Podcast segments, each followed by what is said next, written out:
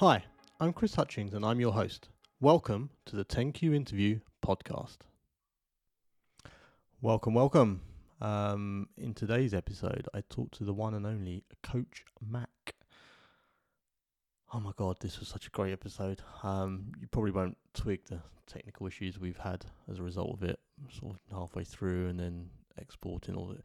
I won't bore you with it because you don't need to know. You probably don't care. But trust me when I tell you, this is a great episode, and some of the stuff that Mac talks about is very important, and I think that you'll benefit from it. You know, I think you'll listen to it and you'll think of some people who probably also need to listen. So I'd encourage you to make sure you share it with them um, and discuss with them w- w- where it, you know where it makes sense to.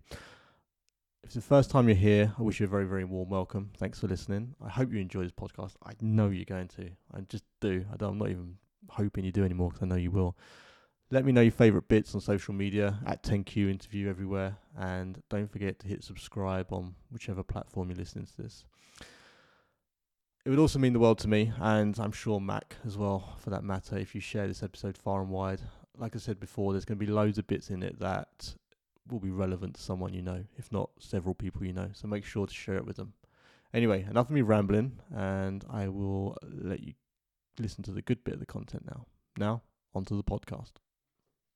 Mac, thank you for coming on the 10Q interview podcast. I do appreciate it. Um, let's crack straight on, shall we? Awesome. Yeah, let's go. Um, right. Number one question is an introduction to yourself. Now, obviously, I could go on the internet and find out all sorts about you, but the point of this first question is to try and find out how you want to be introduced. So, you meet a stranger, could be wherever, bar, cafe, library, um, sports event, whatever, it doesn't matter. Mhm. And they ask you what you do. What is it you're most likely to say to them? I like that. That's a good question to start with, right? Um, I think it's one of the ones that changes quite a lot depending on your environment and where you see yourself, and especially if you're growing through life. But I'd probably say that the punchline for the work I do is I help people realize their true self by exploiting limiting beliefs and then creating a way of being for them moving forward. Okay. Yeah, there you go. That was the shortest way of describing it, I think. You- You'd have to write that down for future uh, time. Yeah, what, what, sort of, what sort of response do you get when you when you tell people that? Well, again, it depends on environment. So I reached out to some ex-military friends recently that I've not spoken to for a while. I was kind of telling them, and some of them are like, "Oh, okay, sounds all right."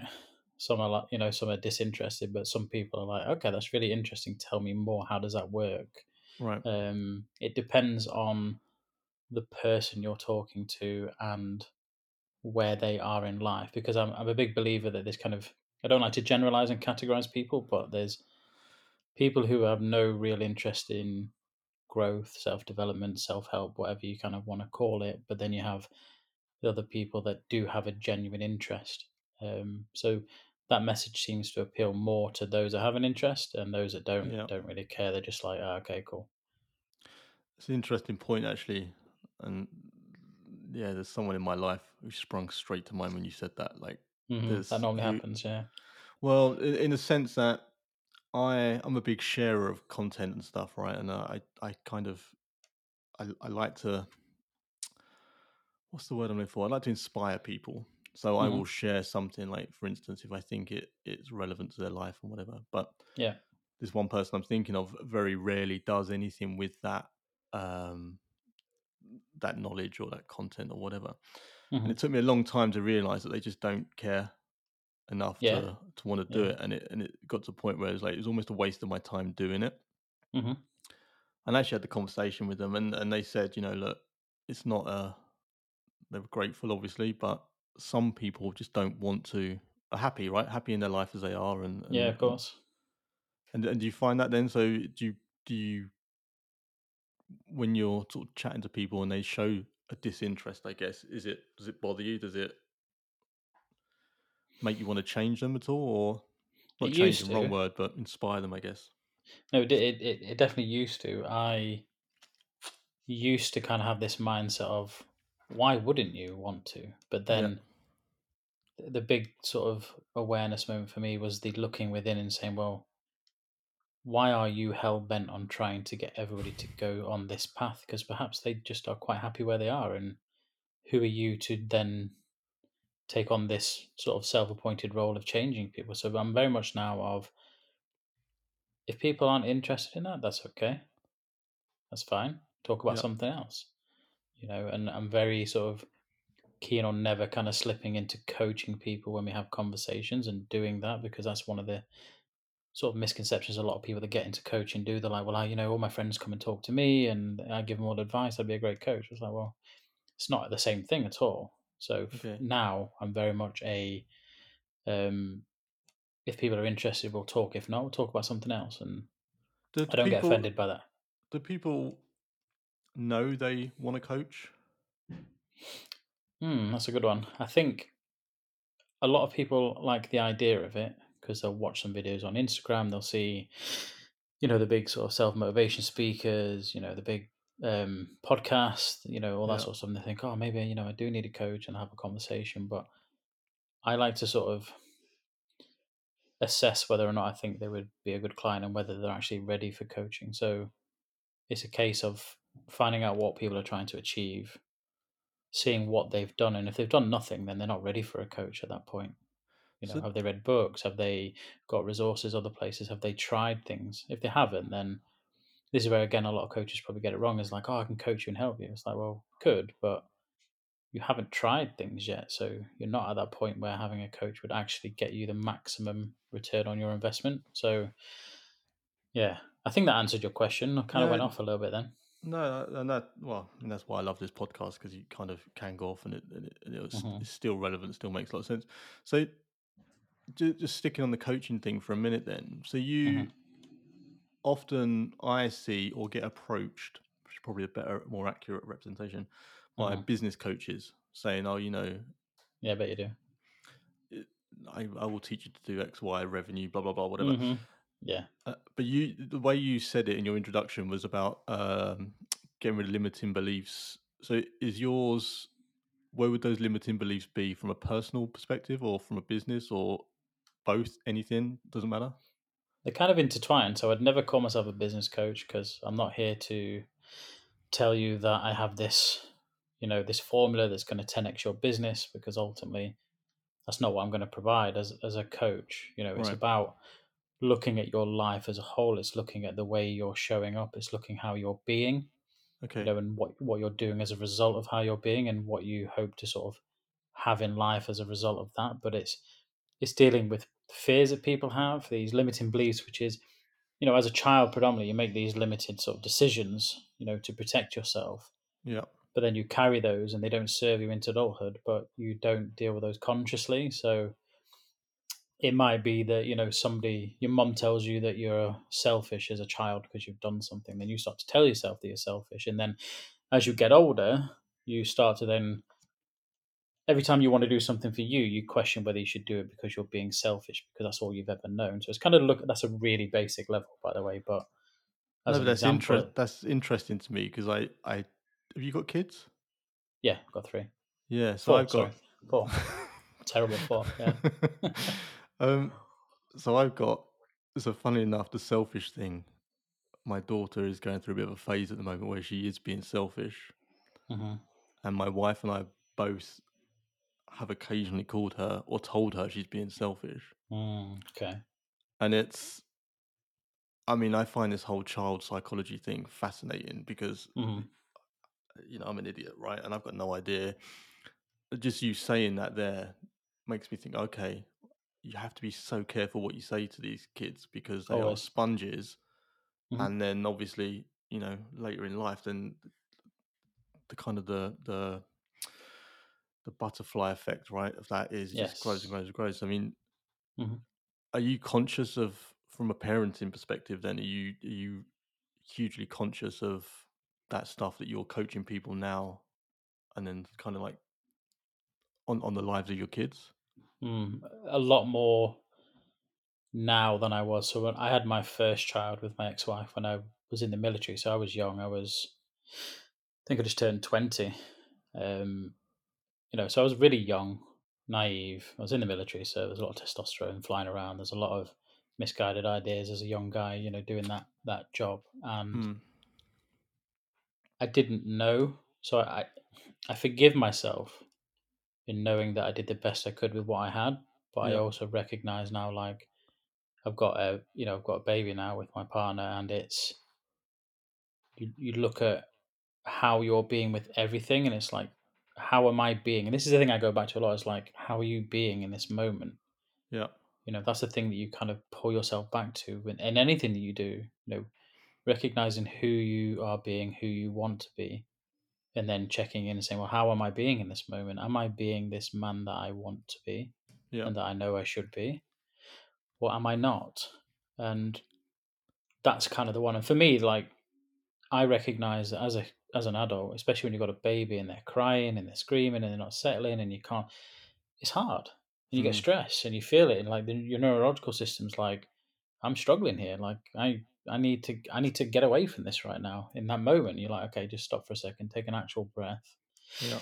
connect to who you are again, and kind of recognize, well, this is going to pass, and you have a responsibility to this defenseless child who, in reality, never actually asked to be brought into this world, right? So Yeah. You have this huge responsibility as a grown up. So I think, in, in answer to your question, I'm a lot more aware now, especially now that I do what I do. But the thing I really enjoy is when I do coaching, Yeah. I learn things from other people as well, which is amazing. So it's almost kind of, you know, you coach people with this idea, but then you get this opportunity to kind of pick things up from other people because they'll say things and you'll go, ah, I've done that before. Or I've not done that before, you know. So it's really Yeah. Yeah. quite fortunate in that sense. Yeah. Well, it's like a, it's like it's like a an an ever growing feedback loop, isn't it? Where you can then take that either into your own life or into future clients or current clients, can't you? Yeah, always. It's it's always a learning opportunity. Every coaching client I have, I learn things about myself. So uh, it's almost it's almost a little bit selfish. It's like I get to coach somebody, I get to charge them for this service, do this whole thing, explore things deeply, and then come away and go, "Am I allowed to swear in this podcast?" Yeah, man, go for it. Yeah, you, you come away and you're like, "Fucking hell, I've just learned something here," you know. So it's yeah, it, it's why I love it so much. Definitely. Okay, great. I Mm. mean, that, that's a kind of a good way to segue on to the next question. Then, so Mhm. you- you're a coach now, and you, you mentioned um, being in the military before. But when you were a kid, what did you want to be? I wanted to be in the military.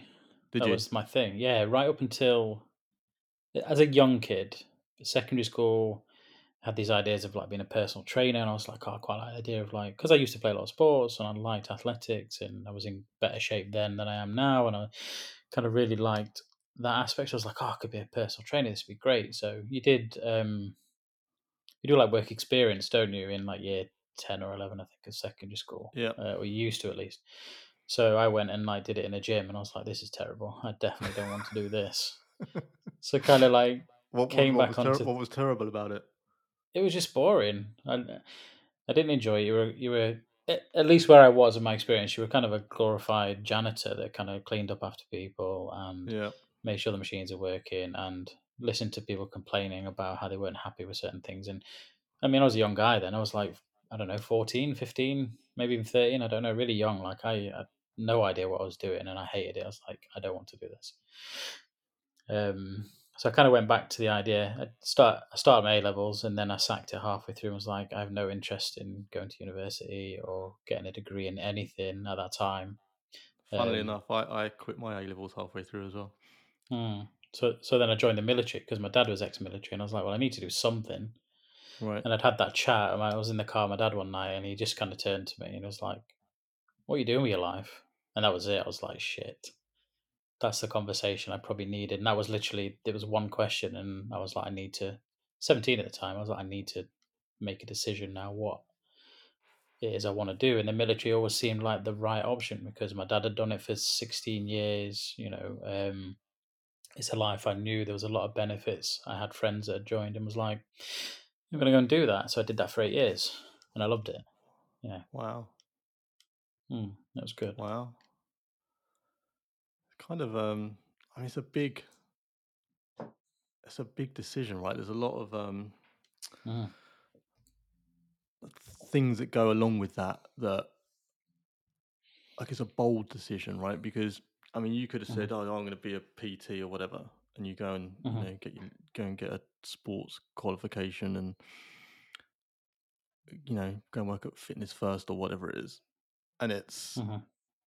that's a choice, but it's Yeah. joining the military is a I would say someone who's not done it is a, is a bigger choice because of the all the stuff that goes along with it, isn't it?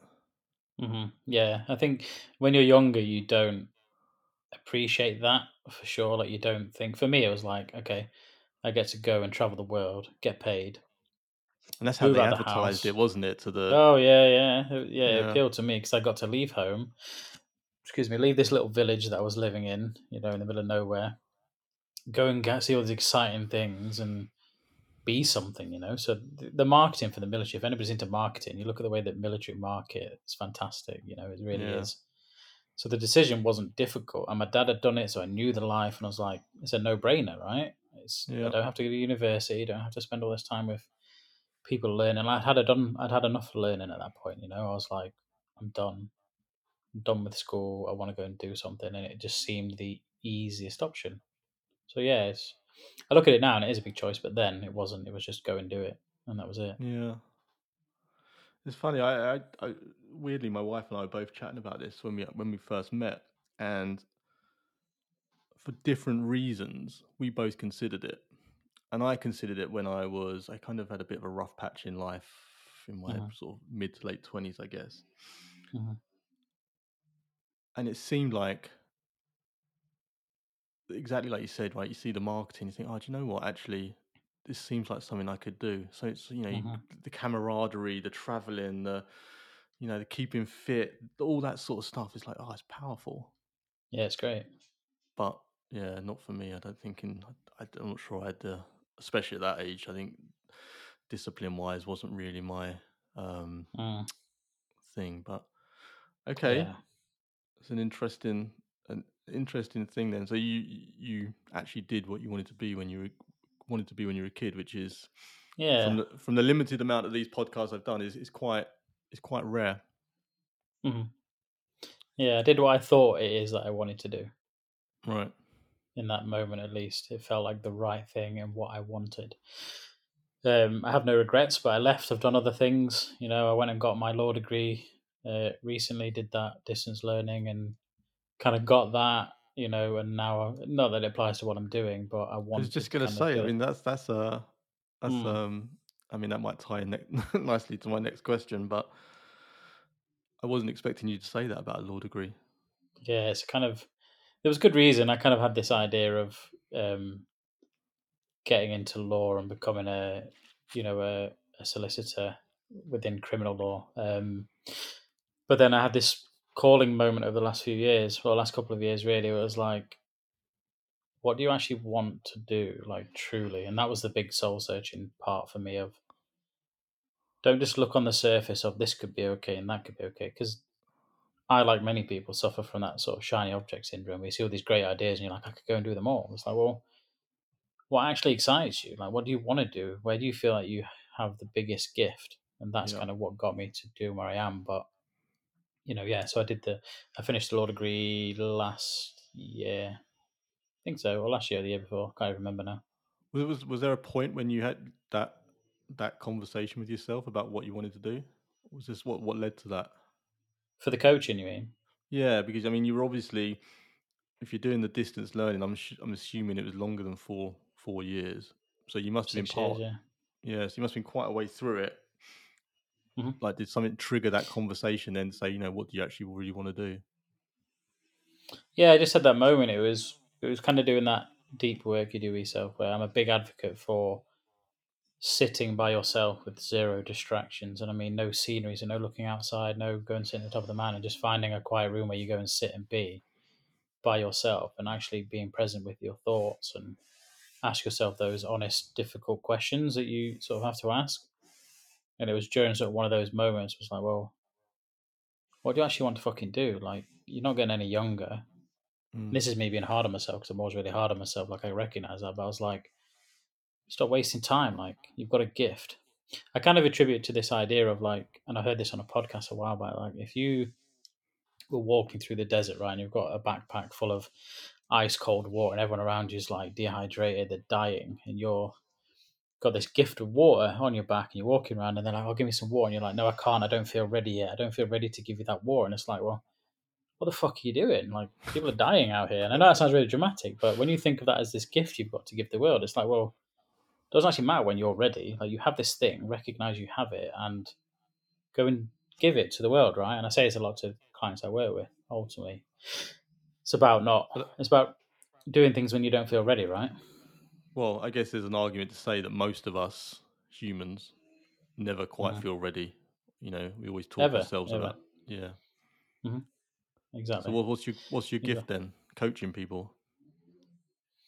it's helping people realize who they truly are and it's through i don't want to give too much away but it's like through i when i speak to people i feel like i'm really good at asking the right questions to get people to think deeper than they've ever thought and I, that's the feedback i get from clients a lot is normally it's like that's a good question or i've never thought of that and they come away and they're like i wish somebody had asked me that 10 years ago Yeah. so i feel i feel that that's the kind of gift i have within that sort of coach because coaching takes many forms and i might not be the right coach for some people and i am for Yep. others right so Yeah.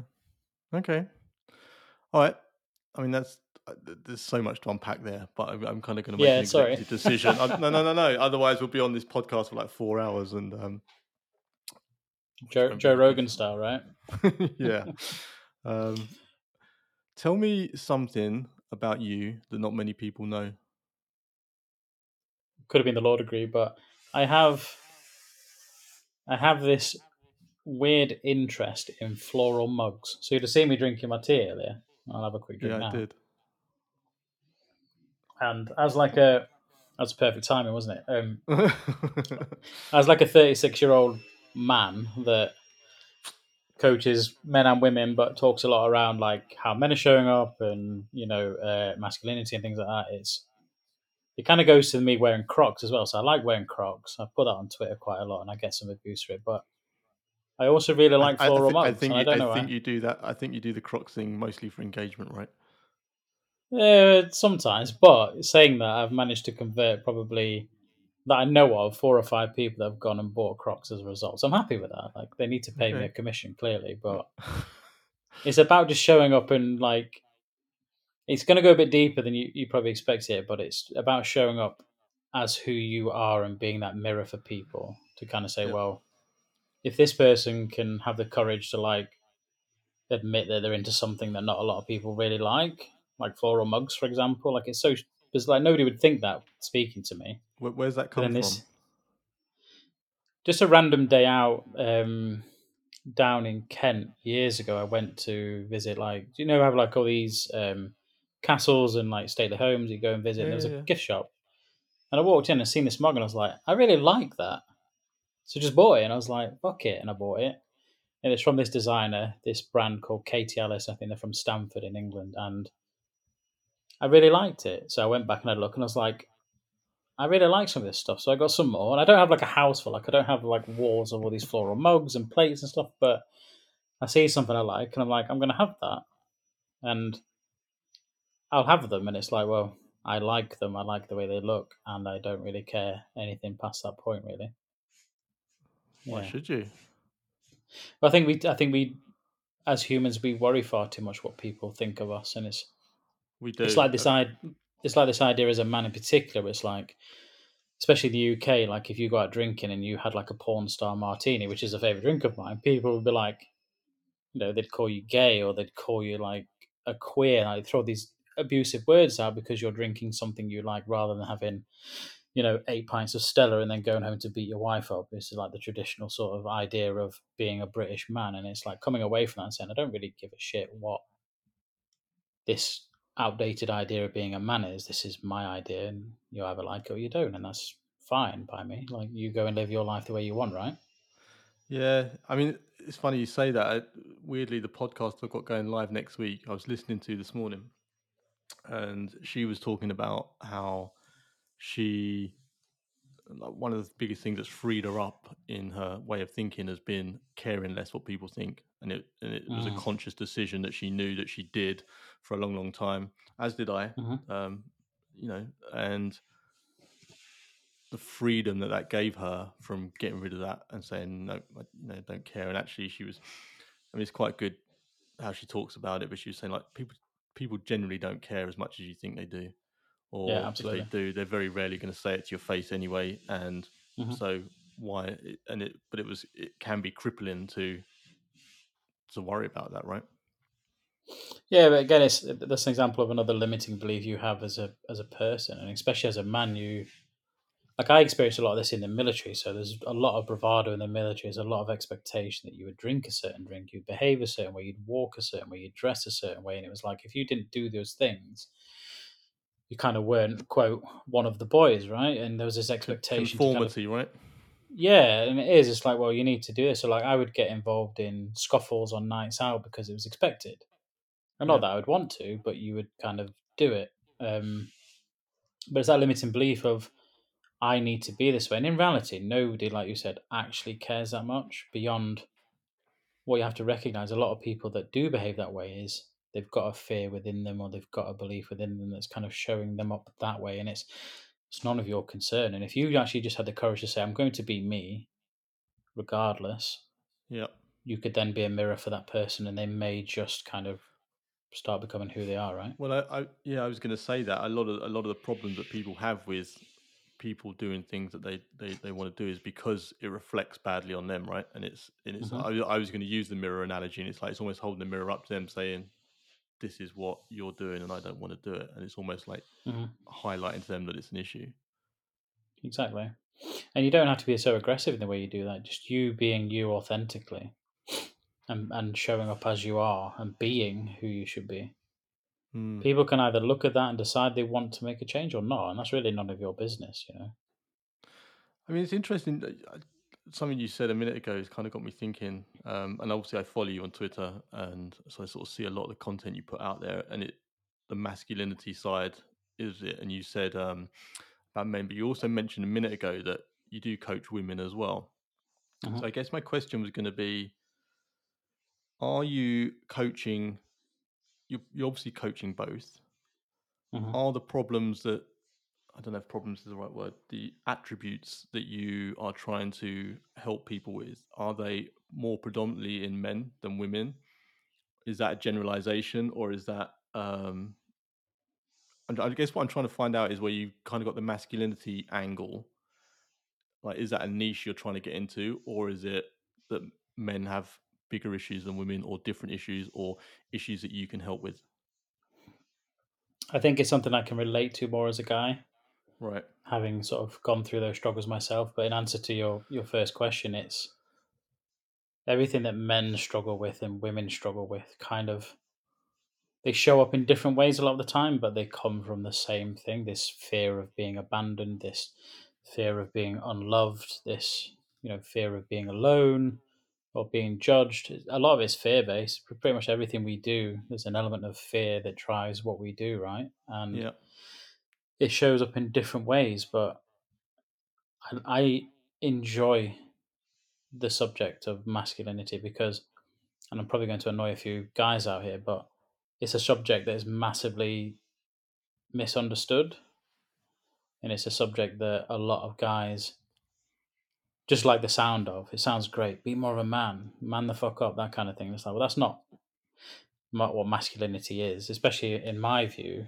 And I kind of feel, and I could be wrong. Somebody could give me the argument say you're entirely wrong. Okay, that, I'm up for that discussion always. But So, what what what is your definition of masculinity then? But the, the first thing you have to kind of accept, which a lot of people don't, is it's a social construct, right? It's something that has been created as a way of kind of gauging how you would show up as a man, right? So masculine energy isn't, even though it's kind of seen more in men predominantly. Masculine energy is there's like a dance. So when you're in a relationship with your partner, there'll be times where she shows more masculine energy, and there'll be times where you show, and you kind of weave together. And as long as it's going well, if you're both in your masculine, that's where you fall out and have arguments, have disagreements. If you're both in your feminine, if she's in her masculine too long, you know, all the time, that's when you start to see problems. But masculinity in my view, is the social construct that kind of gauges how you are as a man, almost like acceptable levels of being a man, you know. And I know the three words are like toxic masculinity and you know um, mature masculinity, immature masculinity, etc., etc. And I don't disagree with those because I'm a big believer that anybody can use any wording to describe whatever they want, and who am I to say that they can't, right? But um, that that idea of masculinity for me is how you're showing up as a man, ultimately. Next question, then. Um, what's been one of the most pivotal moments in your life? I think it was getting over a, a relationship breakup that I had. Um, so I got in a relationship quite quickly with a woman after I'd been married, and it really knocked me in a way that kind of made me realize that I wasn't as solid emotionally as I probably thought I was.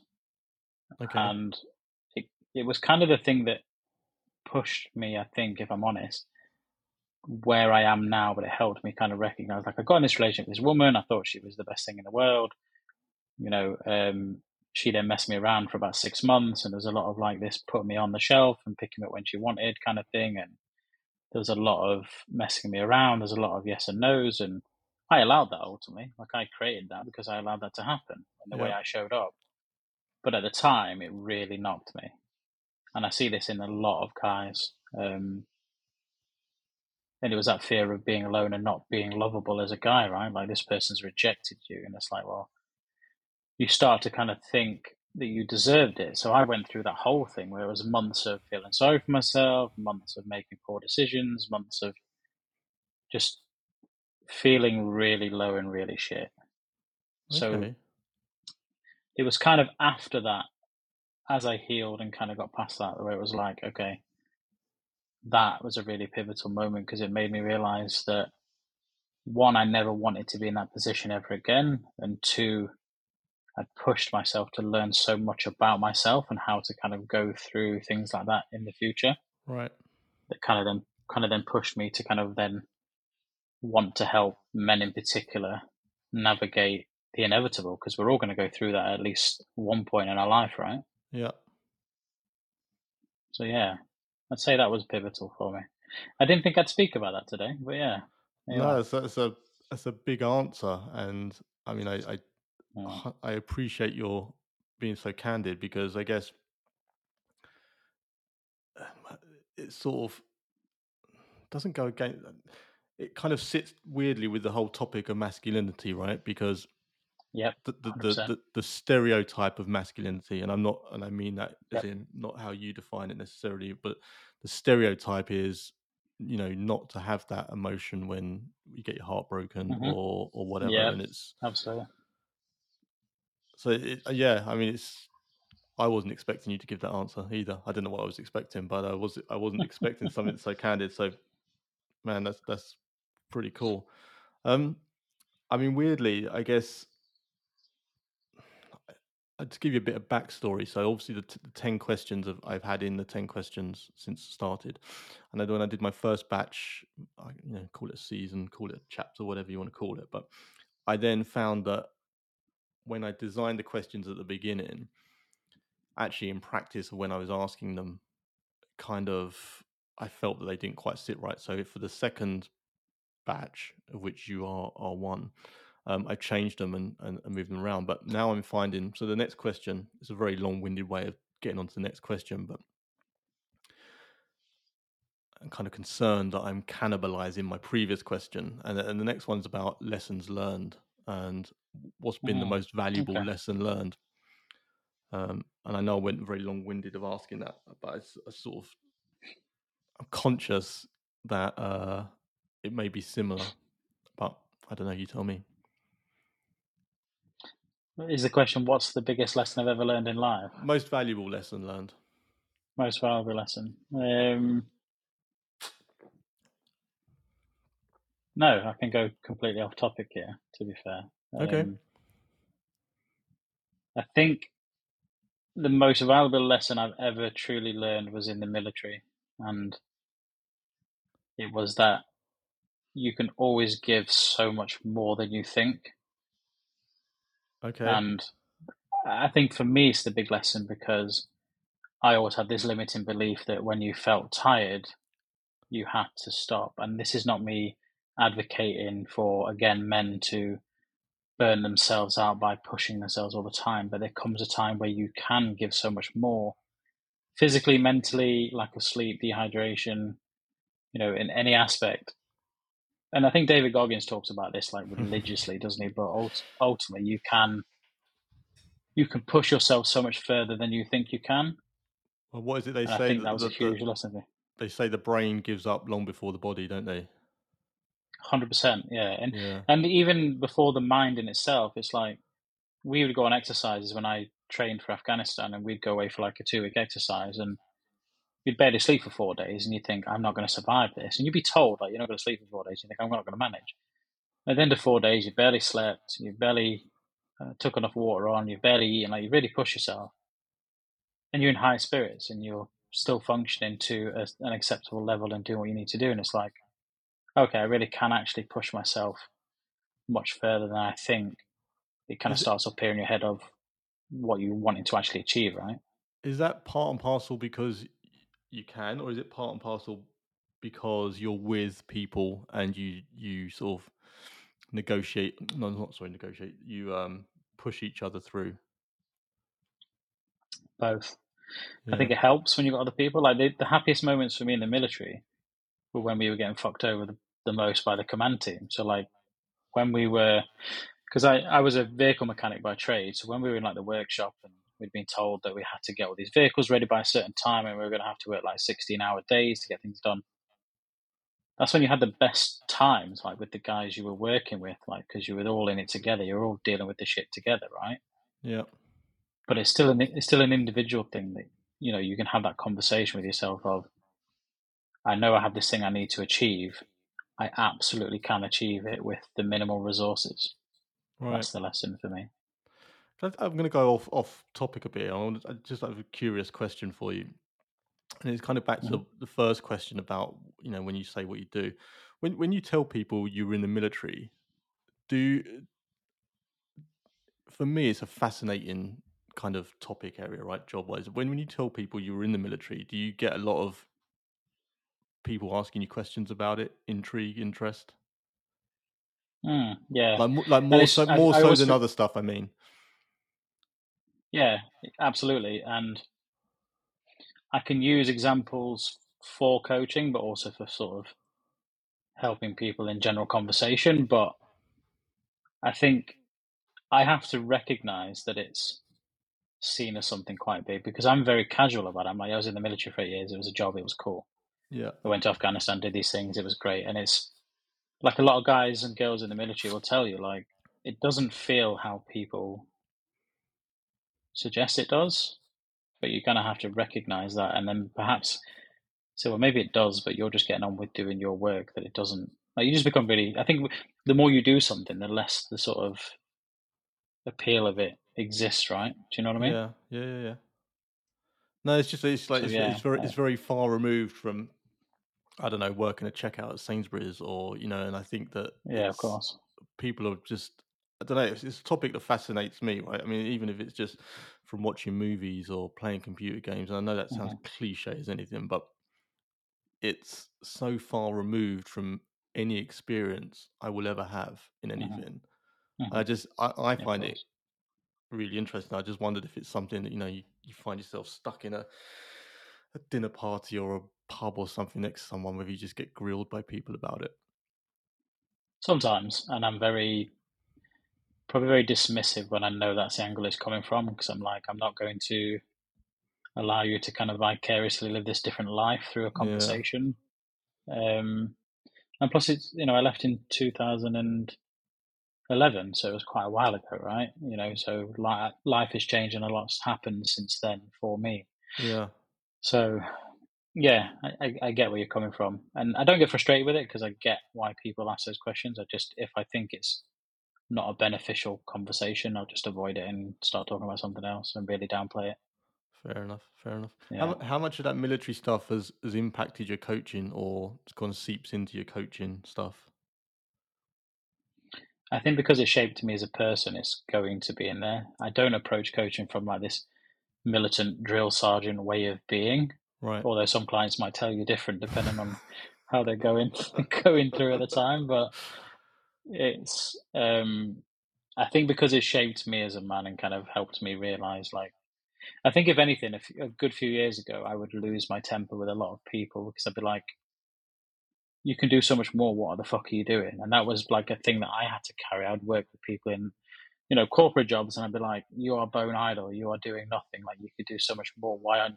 But then mm. I'd realize that maybe I was doing too much, and then maybe I was hiding from something. Like it's when you start looking more into yourself, like you open a, a massive can of worms, and you're like, "Holy shit, I'm not sure I'm ready for this." Right? Like, yeah maybe these people like the thing I recognize with people is you might work at this level, but then people might work at this level. So I appreciate some people are listening, but raising their hands up and that level where they're at might be their absolute best. So who are you to say that they need to raise up? Like maybe you're just working at a different level to them, and that's okay, right? Yeah. Yeah. So yeah, it's I, I kind of went off topic again. I love this because we're just like we'll start talking about things that you weren't even asked. But yeah, ultimately, I think it does shape the way I coach because it shaped me as a person. Yeah, of course. Fair enough. Good answer. Okay. Um, I believe that everyone has a superpower of some description. What would you What would you say is yours? Um, I think it's identifying when people are lying to themselves. Okay, interesting. Yeah. Do you think people lie to themselves a lot? All day all the time. I do it. Do you? We do it all the time. Yeah, of course. We're like, I can't do this, or I'm not good enough for this, or I don't deserve this because I'm fundamentally flawed. And that's some big words, but we always lie to ourselves when we tell ourselves that we can or can't do things, or that we're not deserving of something. Is it is it strange so, yeah, being a is it strange being a coach? And I mean, I sort of see this in my everyday life, right? It's very easy to look at other people and highlight or or spot things that you know they are maybe doing wrong or could be mm-hmm. doing better or whatever. Like, is it mm-hmm. tough for you? And this is your job, right? Uh, is it tough for you to do the same thing to yourself, or do you find yourself doing it easily and it's it's an annoying thing or not? I think if I'm at my best, I'm able to kind of catch myself when I'm being a different way. Right. But if I've not had if I've not had enough sleep, or I've not been looking after myself, or I've been a bit stressed because taking too much on and doing too much, that's when I'll probably not catch myself telling myself those lines. So okay. it's an ongoing thing as well. Like it's a lifetime commitment. Anybody who kind of wants to be truthful with themselves, it's not just a case of you can do a six week course and then you're set for life. Like you've got to commit to this every day, right? Yeah, yeah. And that's the thing. Like it's and also accepting and forgiving yourself that some days you might fuck up, and that's okay, right? Yeah, yeah, yeah. Mm. I think that's the problem, isn't it? When we hi- hold ourselves in too high a place where, I mean, everyone makes mistakes, don't they? And I think it's how you sometimes deal with them that actually, mm. You know, there's making a mistake once, and then you keep repeating it, and then it becomes a, a habit rather than a mistake, I suppose. But mm-hmm. yeah. It's just yeah. I mean, there's there's lots of external factors. I mean, you said earlier you got baby, and you know, I've got young kids as well, and I know that the, the impact of just sleep alone has on my life, right? Whether or not it's mm-hmm. my diet goes out the window or I don't want to mm-hmm. do that day's exercising because you know too tired or whatever, and it's it's yeah, exactly easily done. Um, okay, mm-hmm. I'm quite interested to the answer to this question. Next one is about um, what topic is guaranteed to get you on your soapbox. Probably is masculinity, to be fair. It is. Um, I think because I have this. Um, if I don't catch myself, I get annoyed with how a lot of men who work within what I suppose you could call like the men's development space or the you know the men's health space peddle this idea that's just riddled with fear that if you don't do a certain thing, you're going to be this fucking loser for the rest of your life. I get really annoyed. Like it takes a lot of my energy not to call these people out all the time and not to call them out publicly and be like, "You're a piece of shit for the way that you're telling men that they're not enough, right? Yeah. And that can become a really, really sort of difficult thing for me to navigate. And I own that. Like I accept that. I hear myself saying it and I'm like, fucking hell, like that's something to admit. But I do I get so fed up with how some guys with huge followings and have this huge business and it's all peddled on fear. It's like if you don't do these things as a man, you're a piece of shit and you'll never be good enough, which is entirely untrue. Yeah. So yeah, there's there's my soapbox rant. yeah, the, it's it's tough, isn't it? I mean, what I find really strange is like on one hand, everyone's talking about this kind of battle with male suicide, and hmm and then on the other hand, the that the message that you're talking about gets peddled quite freely, which uh, and Yeah. I'm no and I'm no expert by any means, but they they definitely counteract each other, and it's Mhm. it's strange, isn't it? Well, it is. It's, it's and, and I don't say this lightly, but men are men's worst enemy.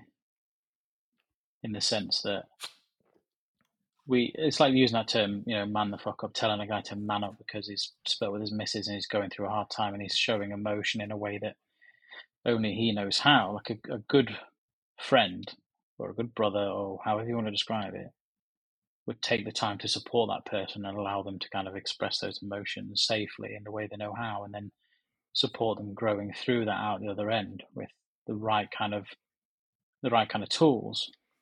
But there's this idea of like just go to the gym just go for a drink Yeah, just find another woman to you know go and have sex with and you'll be fine. It's like well no going to the gym look, i'm not against going to the gym like going to the gym's great but it's not the answer.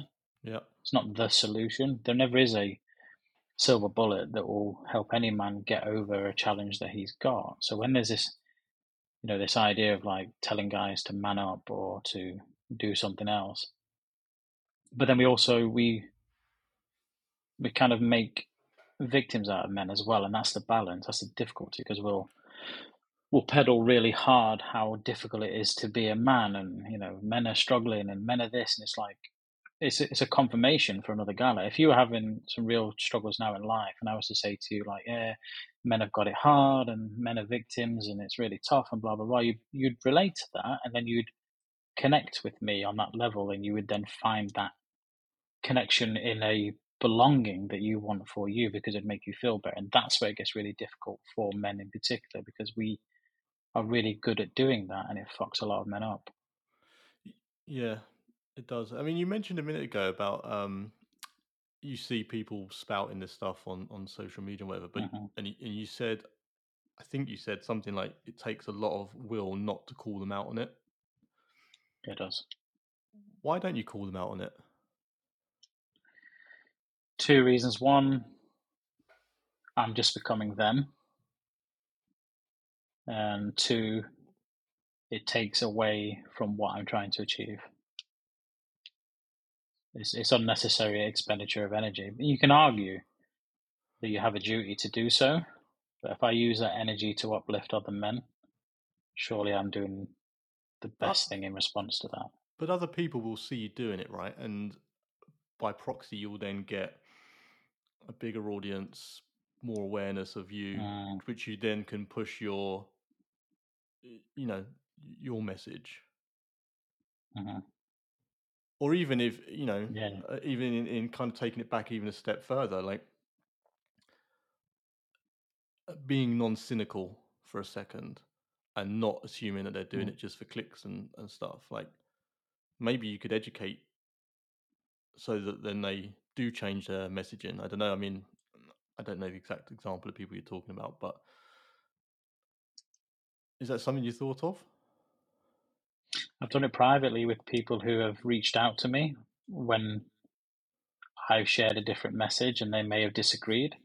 okay Um, but that's always been from a place of this is my perspective. It may not be the same as yours. However, it's my belief that the message you're sharing in relation to whatever it is in that moment is incorrect and actually damaging for men. And I would give a good explanation from my perspective, and then it's up to them whether they would kind of want to take that and work with that. Um, Right. But I hear where you come from. It's that constant battle for me. But I don't want to become that guy that then just slates other men because the one thing is like I could be wrong and they could genuinely think what they're doing is helping other men. True. And also, you're taking money out of people's mouths at the same time. Again, like it becomes this really difficult argument to kind of have. Like, I don't want to destroy another man ever. No, but there's ways you can communicate to people that is not, you know, Mm. Dropping a nuclear Mhm. bomb on their Yeah. head, right? Yeah, I, mean, exactly. I, I guess it depends. I guess it depends at what level they're spouting stuff that you disagree with or is harmful to people ultimately. Mm. I, I feel for me that if I can give my message on my platforms and stay to that, that I'm doing the best by people, but I fully hear exactly. And I love that you asked that and you challenged it because it helps me sort of consider what I'm doing. And not a lot of people do that. So I appreciate that. I just wanted to kind of throw that out there. But Well, I, I mean, I, I guess, I guess, I mean, my train of thought was, you're sitting there with X amount of followers on your, and, and you use Twitter a lot for anyone who's listening, and I will link to it, obviously. Um, and I guess the people you're talking about have their own following, and there'll be this Venn Mhm. diagram, right, of people who follow you, people who follow them, and then that people in the middle who follow you both. But Mhm. ultimately, you, I guess, want your message to those people who don't follow you but do follow them, and and so you can kind of almost be the counter narrative to what they're saying, or or, or what, and it, it's by challenging them, you know, and I and I Mhm. and I know you, you kind of do it politely and in a in a in a gracious way, but by challenging them, maybe you surface you and your message to the people who are following them to then, you know, sort of almost start taking some of those people across the Venn diagram. Um, Hmm. Yeah, I, I hear that. But the thing that rings out to me is like utilizing somebody else's platform to gain more exposure to me. And whilst that's not morally wrong, it's just not the angle that I ever want to use. even though you're doing it for good reason. Even when I'm doing it for good reason, yeah. Because ultimately, the way, the way I see it, and this is how it, this might help a little bit, but if I see, because I don't follow these people, I don't like to see them because it actually creates anger inside of me. But if I see a post from one of these people and I think you need to do the exact opposite, I will create content that says that. Right. Not not do the opposite of this douchebag, Yep. you know, would do the opposite of this person, but I would put what I thought was the real way of being. So it could be that somebody says, and a lot of guys say this, like, you know, oh, men should never cry. The biggest load of bullshit I've heard in my life. Like, it's human nature to cry. Yep. And when you try and stop that as a man, you're denying yourself the release of something that's built up. Like, you'll know if you've ever cried, which I'm sure you have, you normally feel a lot better afterwards It's a, it's a, you're normally then able to kind of enter that logical mindset and deal with whatever it is in the right way. The minute you try and suppress that and become a gym bro and go to the gym bro, everything will be great, it's, it doesn't help you, it doesn't serve you, it just suppresses your true nature as a man. So ultimately, you end up in a situation where you're not being you, you're incapable of being you, and you're shit scared of being you because somebody might judge you. And I have messages from guys a lot. They're like, "This thing's happened in my life. Is it okay to cry in front of my wife?" And I'm like, "Why the fuck are you even asking me? Like, go and be you. Like, it's normal. It's natural. It's normal. It's human. Anybody that says it isn't is a fucking idiot." it's, Sorry. an, it's, a, it's an interesting topic. Yeah. Um, yeah. so I I have never been a crier, right? And I and I use the term holistically. Ah, cool. Never. And my wife always Mm. used to joke about it. Like she she she would always like you know shed a tear at a movie or something. And I think hmm I- I think I remember crying when Goose died in Top Gun back in like I don't know the nineties sometime. Yeah, that's fair enough. That's fair enough. But from then until I didn't cry, and my wife always used to say to me, "She's like she used to think there's something wrong with me, the fact that I'd never cried at anything, like you know." hmm And then my cousin passed away. When was it? When are we now? Last year. It's about about this time last year. hmm And I'm going really off topic here, but so my cousin passed away this time last year, and I went to his funeral, and he was the same age as me. He was a couple of, he was about a month younger than me. hmm And I was driving down there. It was about an hour and a half drive away, and I was listening to some podcasts in the car on the way there, and and all these things is like a perfect storm of stuff. And I was listening to his podcast. Was, Mhm. I don't know if you're familiar with the Do lectures, but it was one of the Do Lecture podcasts, and it was talking about this guy who he was setting up food banks. Right, this fellow was totally um, altruistic in life. Everything he was doing was for other people, and he was just a totally good guy. He, you know, he was putting himself out there. He was doing all this stuff. hmm Anyway, I went to the funeral, and I and I kind of like I was listening to that podcast, reflecting on my life, and you know, blah blah blah, and what I was doing. And then I went to his funeral, and um, halfway through, this his my cousin's best mate was doing this speech, and I'll share it with you after. It's a really beautiful speech, and I could not stop crying. I was in floods and floods and floods of tears, and I didn't stop crying for probably like like an hour. Yeah. and I'd gone through my whole life from I don't know mid teens, I guess, to forty two, having never cried, mhm, and it was like the floodgates had opened, and I was just I couldn't stop. Went to the wake, which was Mhm. this in this field with a big marquee. Like he was, he was, he's a very cool guy. My cousin, he hanging around with a lot of cool kids, and they had this like mini festival as a wake. And every time I spoke to someone, I just couldn't stop crying. It was, it was like to point. It was just I don't want to say it was embarrassing because it kind of undermines exactly what we're talking about, but it was just silly that I couldn't I couldn't even hold a conversation with someone. Even now I'm thinking about it, it's like I can feel it in the back of my eyes. Yeah. And it's just bizarre. Anyway, since then, I fucking cry at everything. I can't I was sitting there with my missus watching some junk on Netflix about I don't know, Mhm. state agents and like, you know, the sale and I just I can uh, it's incredible. Anyway, I don't know why I told you that. I haven't really told many people that, but it's um It's fascinating though. it is a To me, fascinating thing. It is. It's it's to me Mhm. as well because I, like I said, I've gone through. I don't know, like thirty years of nothing to this one thing, and I, and I don't know what triggered it. And obviously, you know, whether it's the same age as me, whether it's all the, you know, the first kind of. I mean, my granddad had passed away, but you know, you, you expect your grandparents to pass away. It's it's as upsetting as it is. It's not a shock. He was Mhm. ninety six, you know, so I don't know what the trigger was, but but since then, A a- it doesn't take culmination of things, I think. Probably, probably. Yeah. Um, but yeah, since then it doesn't take a lot, like even just silly things and.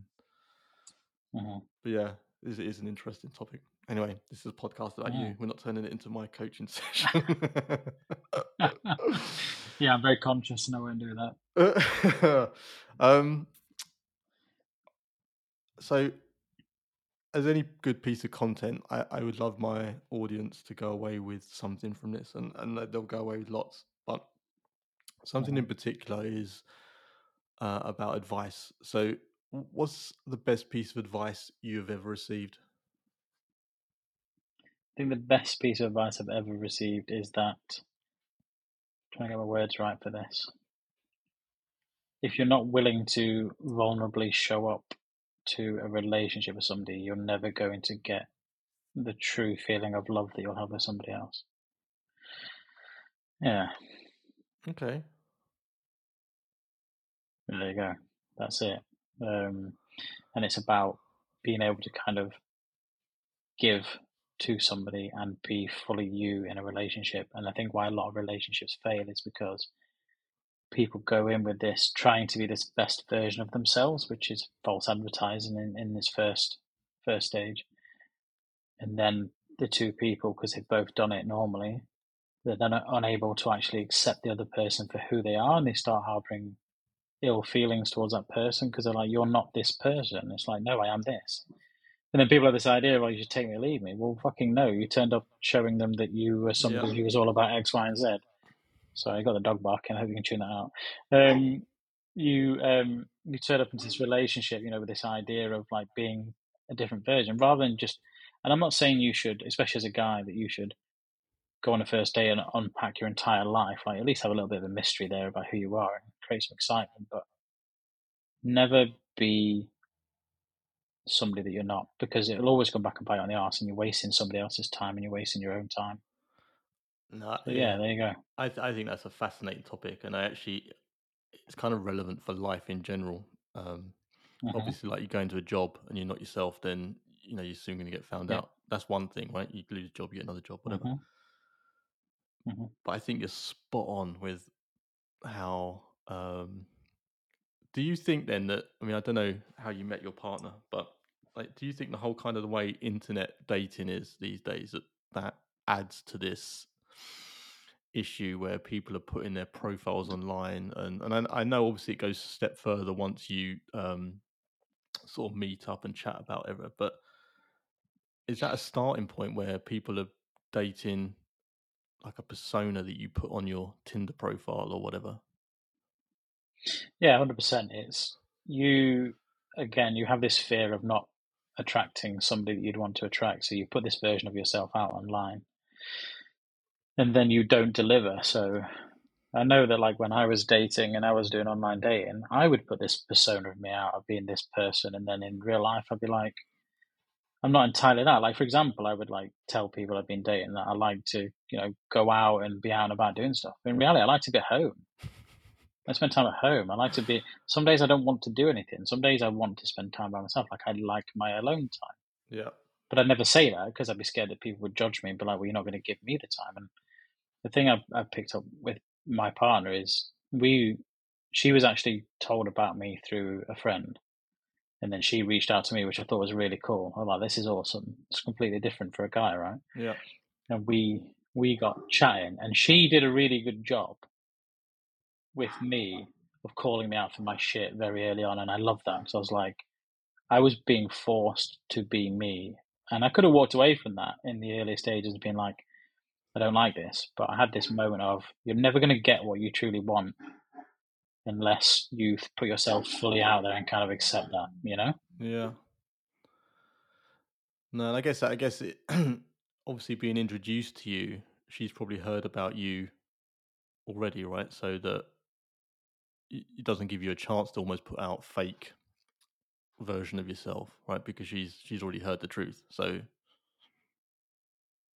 yeah, I think I think the fascinating thing is what she was told about me sounds great, and it's quite you're like, oh, that's nice that somebody sees you that way, and then you're like, I don't think I'm that way, but then you know you kind of get to know somebody, and what I love about my partner is that she wasn't overly bothered. She just was kind of directed to me through a friend Right. We had a conversation, and she and she liked what she saw, and I liked what I saw. You know, not just physically, but in the whole package. And we started dating, and things grew from there. And it was I. It took me a long time as well. It took me probably a good six months to really be me and show up as me in that relationship. And I'm so thankful because I have the most amazing relationship I've ever had in my life. No, that's something that's lovely to hear. I think it, it's funny. My my wife and I. So my my Tinder profile had a picture of me. I did the London Triathlon in two thousand and nine. Nice. And there's a whole backstory to this because obviously I was I really didn't take care of myself in my sort of twenties and most of my thirties, smoking, drinking, you know. Mhm. And I one of the things I wanted to do was in 2009 I did the London Triathlon, and I say I did it. I I you know smoking 20, 30 a day, and I I, dragged myself around this course, but. On my Mhm. Tinder profile, I had this picture up, which was about five years later, because I was I was trying, and you know, I look back on it and I think, uh, weirdly, I chose it because I thought it was a good picture of me. Now, one might Mhm. say, "Oh, well, obviously you were five years younger, and you know you're kind of probably in better shape and, and the rest of it." But I didn't put it up there to Mhm. be misleading necessarily. That wasn't really my sort of thought process. It was I thought it was a good picture. Mhm. But anyway, we she jokes about it to this day. Still, it's, it's kind of like an ongoing joke. But like you, I think I I dated for a bit, but then when I met who my Helen, who's my wife now, I I was more open about who I was, and actually in a similar vein to what you're saying about how, um, and I think that's why it works. Where it hasn't worked in the Mhm. past is because she has been herself, and it gets to the point. I mean, I don't know how old you are, but you know, when when you oh, you said that you 30, 36, 37? and um, but 36, it yeah. get but it gets to a point when you you get to a certain age and you just you give up on all that bravado and fluff, and you, you know you just think, I, I, fuck Mhm. it, I, I just want to be myself now, and Mhm. and it, it's not a kind of I don't want to say it's a take it or leave it thing, but it's more of a a thought process there, right? It's more of a this is me, and I mean, again, we could we could talk all day about this topic, but um, no, it's it's it's, it's a funny thing that you don't really think of when you're in your twenties, and actually, it's Mhm. like life, isn't it? When you get older and you start being a bit more wiser and a bit more who you want to be, what you want to f- do. One of my previous guests, his motto in life was think about how you want to feel, and it's similar, I guess, to your Mm. sort of how are you being, and it's whether it's Yeah. work, whether it's dating or whatever, it's, it's, it's sort of the same thing, isn't it? Mhm. Hundred percent. Yeah. No, I like that. I like that a lot. Okay. Um, when you think about the future, what do you see?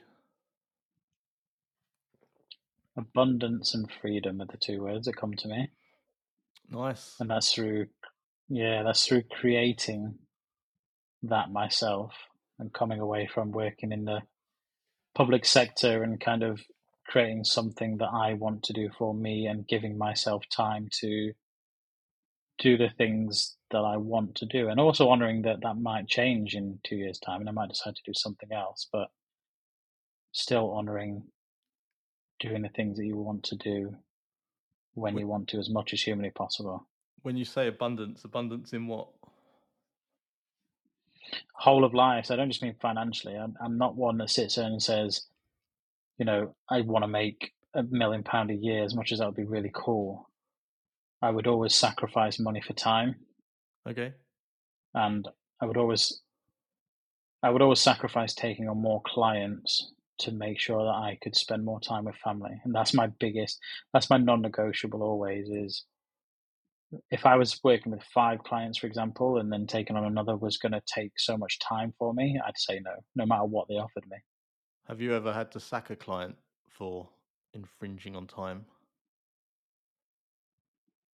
No, I've I've I've turned down working with clients because I felt genuinely that they weren't ready for the process. And if I don't think you're ready, I don't want to do, you know, a month, three month, a year's worth of coaching with somebody. It's fine if they pay up front, and, and the idea is you you the, the part of the coaching is kind of paying that fee and creating the person you are that can then pay that fee and, and do that and understand that that's you know a non-refundable fee for that work Yeah.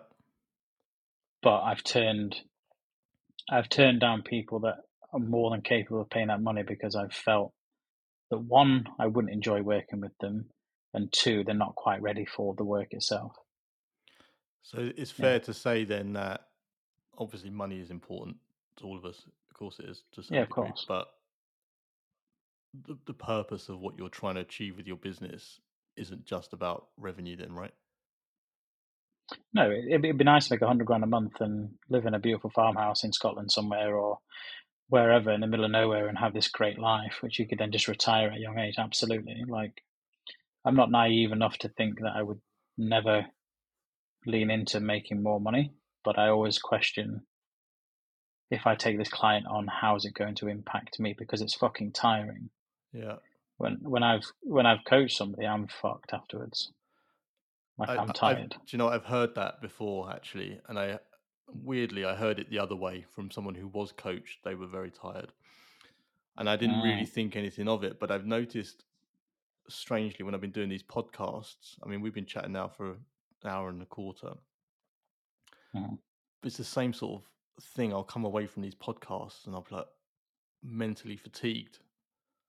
So Mhm. and need some time then, don't you? Yeah, and I can I can see why because what people don't appreciate, and you probably have the same thing as I do, is you can't just you've got to be 100% present in this conversation. Yes. Otherwise, it doesn't Mhm. work. And I guess it's the same for you when you're Yeah. coaching someone, right? Because if they say Mhm. something and you don't pick up on it or tie it back to something they said earlier or whatever, then A, you're missing something, but B, they'll be like, what? So you could that and being that Yeah. focused and present for that amount of time is is a big is a big ask. It is, and if people are going to play these these big games in life where they want to invest big and get the best from it, and because the the coaching that I do, like many, what I see to be good coaches is you are the product at the end of the day. Like I don't coach to say, oh, in three months' time you're going to have X, Y, and Z, and make it doesn't. It's not how it works. That's a formula that doesn't really work. You know, one guy who makes a billion doing one thing just because he's got a, a process doesn't mean it would work for me as a person. So as a client, you're the product at the end of the day, and it takes a lot of energy. I actually did a coaching session with a client not that long back where the session was an hour and a half. And I spent four hours preparing because I knew where the session was going to go and what I wanted to get from it because of previous conversations and chats we'd had in between. And I wanted to try something with him. So right. I spent four hours before that pre- preparing for that. And that's like, you can't put a price on that, right? Yeah. No, it's an interesting so, yeah. topic. I, I think um, the whole coaching thing I mean, where where do you where do you pick up most of your clients? So I, I like to create clients through conversation. So um, having a chat with people who I meet on Twitter, we'll have a chat about things. We'll get on a call. But I like to look at people that I'm inspired by predominantly. So if I see somebody in the space and I like what they're about, we have a conversation, and you know we talk about life and there comes an opportunity, that's when the conversation will come. I don't, you'll probably not see on my timeline, kind of don't put adverts out saying, I'm looking for clients, sign up for this, because it's not how I work. I don't think it's the way to create clients properly for proper coaching.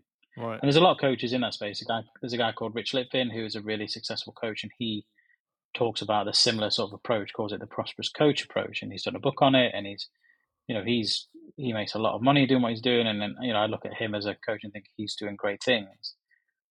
He never had a social media presence. He never really had much of a website. He didn't pay loads of money for funnel systems and marketing. He just coached people one conversation at a time and built that network and would create clients that way. And I, I like kind of replicating it in a sense that kind of suits me a little bit better, but using a similar sort of way of being that he has. So yeah. Right.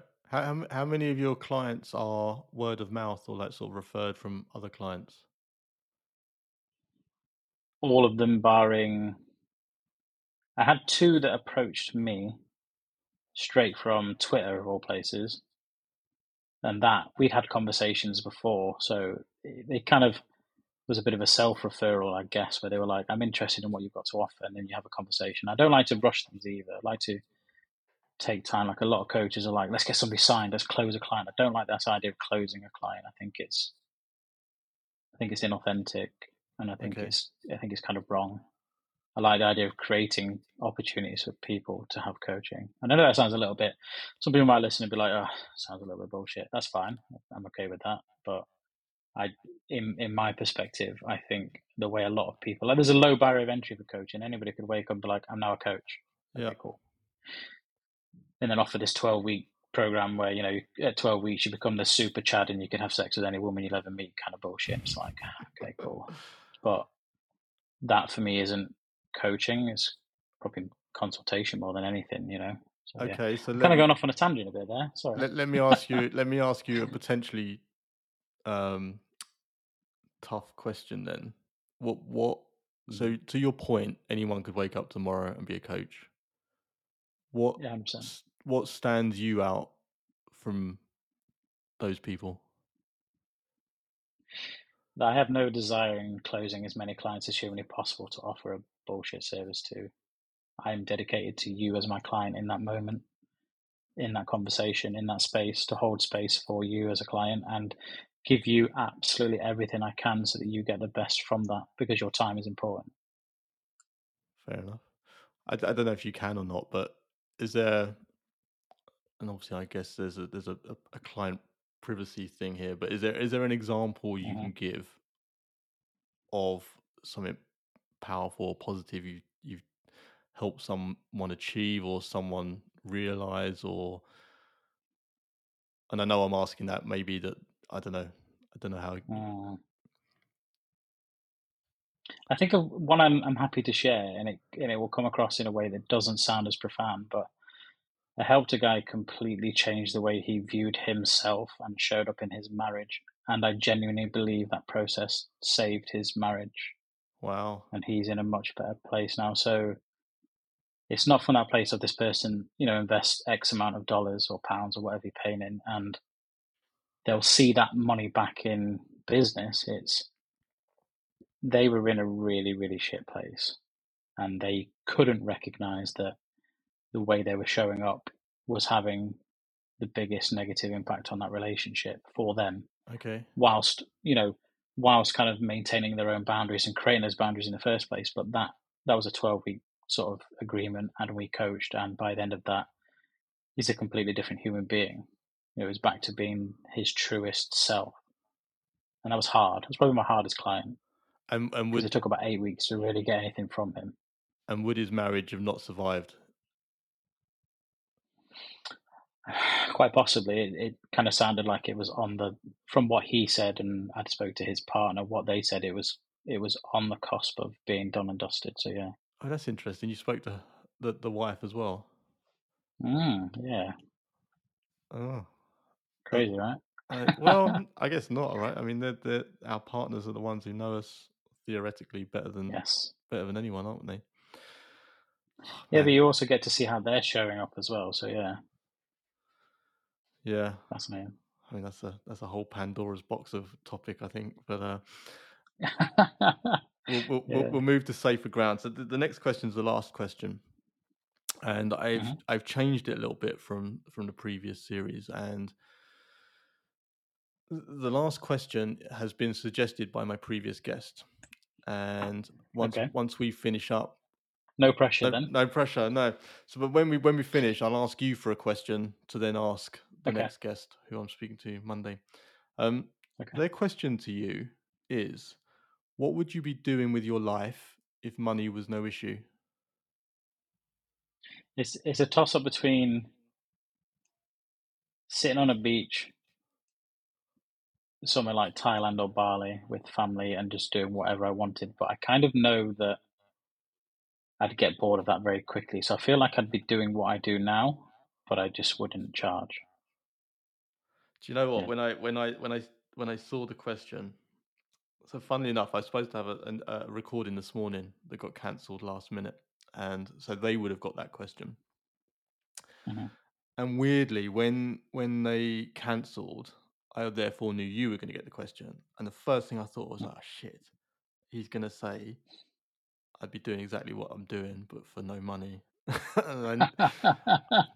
But I knew that because sorry. of kind. It's, no, don't apologize. It's because because of who you are and who, how you communicate online. I knew that's what you were going to say. And I was like, "Oh, bugger! I wish I'd had like, a different question for you." But I guess I guess that says something about you and um you know what what what you're about, right?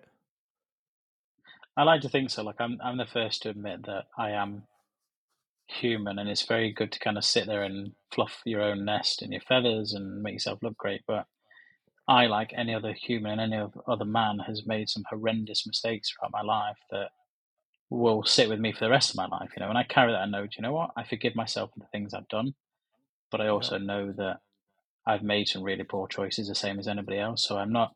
I never believe anybody is ever better than anybody, and I think that kind of sits at the foundation of everything I do is kind of recognizing, like holding that mirror up and saying, like, I've been there, re- you know, recently. You know, I've I've made those poor choices. I've done stupid things. I've I have regrets, the same as anybody else. So Yeah. yeah, No, There you go. it's a good it's a good way to finish. Um Yeah, do you know what I I, I was when when you agreed to to come on, I was I was pretty chuffed because I thought I was I was ha- I was confident it was going to be a good one, and you haven't let Mm, me down in the slightest. Um, truly, it's been. I say this about all my guests, and actually, it's been the case that everyone who's come on has, has been good, and I feel like that there's Yeah. bundles to take away from each person who's come Mhm. on, and you have again added to that list of of great things. So, Mac, I really appreciate you taking the time. Um, where can people find you and come and say hi? Twitter's the big one. Uh, Coach Mac UK is my handle at Twitter. I'm on Twitter more than I, I use Instagram, but I don't like it. I'm getting old, aren't I? So I don't like the idea of doing videos all day long of me living my life. I kind of would rather live my life. So I'm on Instagram. I have a Facebook community and a Telegram community. But Twitter is probably, if I was to have a funneling system, Twitter is the first place to find me, I guess. Okay, I shall uh, I shall link to uh, Twitter and get everyone to come Thank and say hi. Um, it's been an honour. Appreciate you having me on.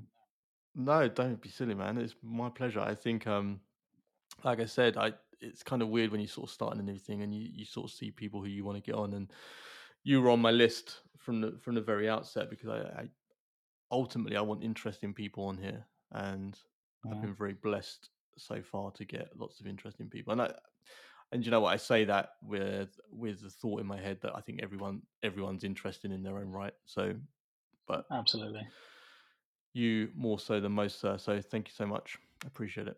No problem. I appreciate your time. Thank you for having me. And thank you for the questions. And thank you for also challenging me because people don't do that very often. So I appreciate that.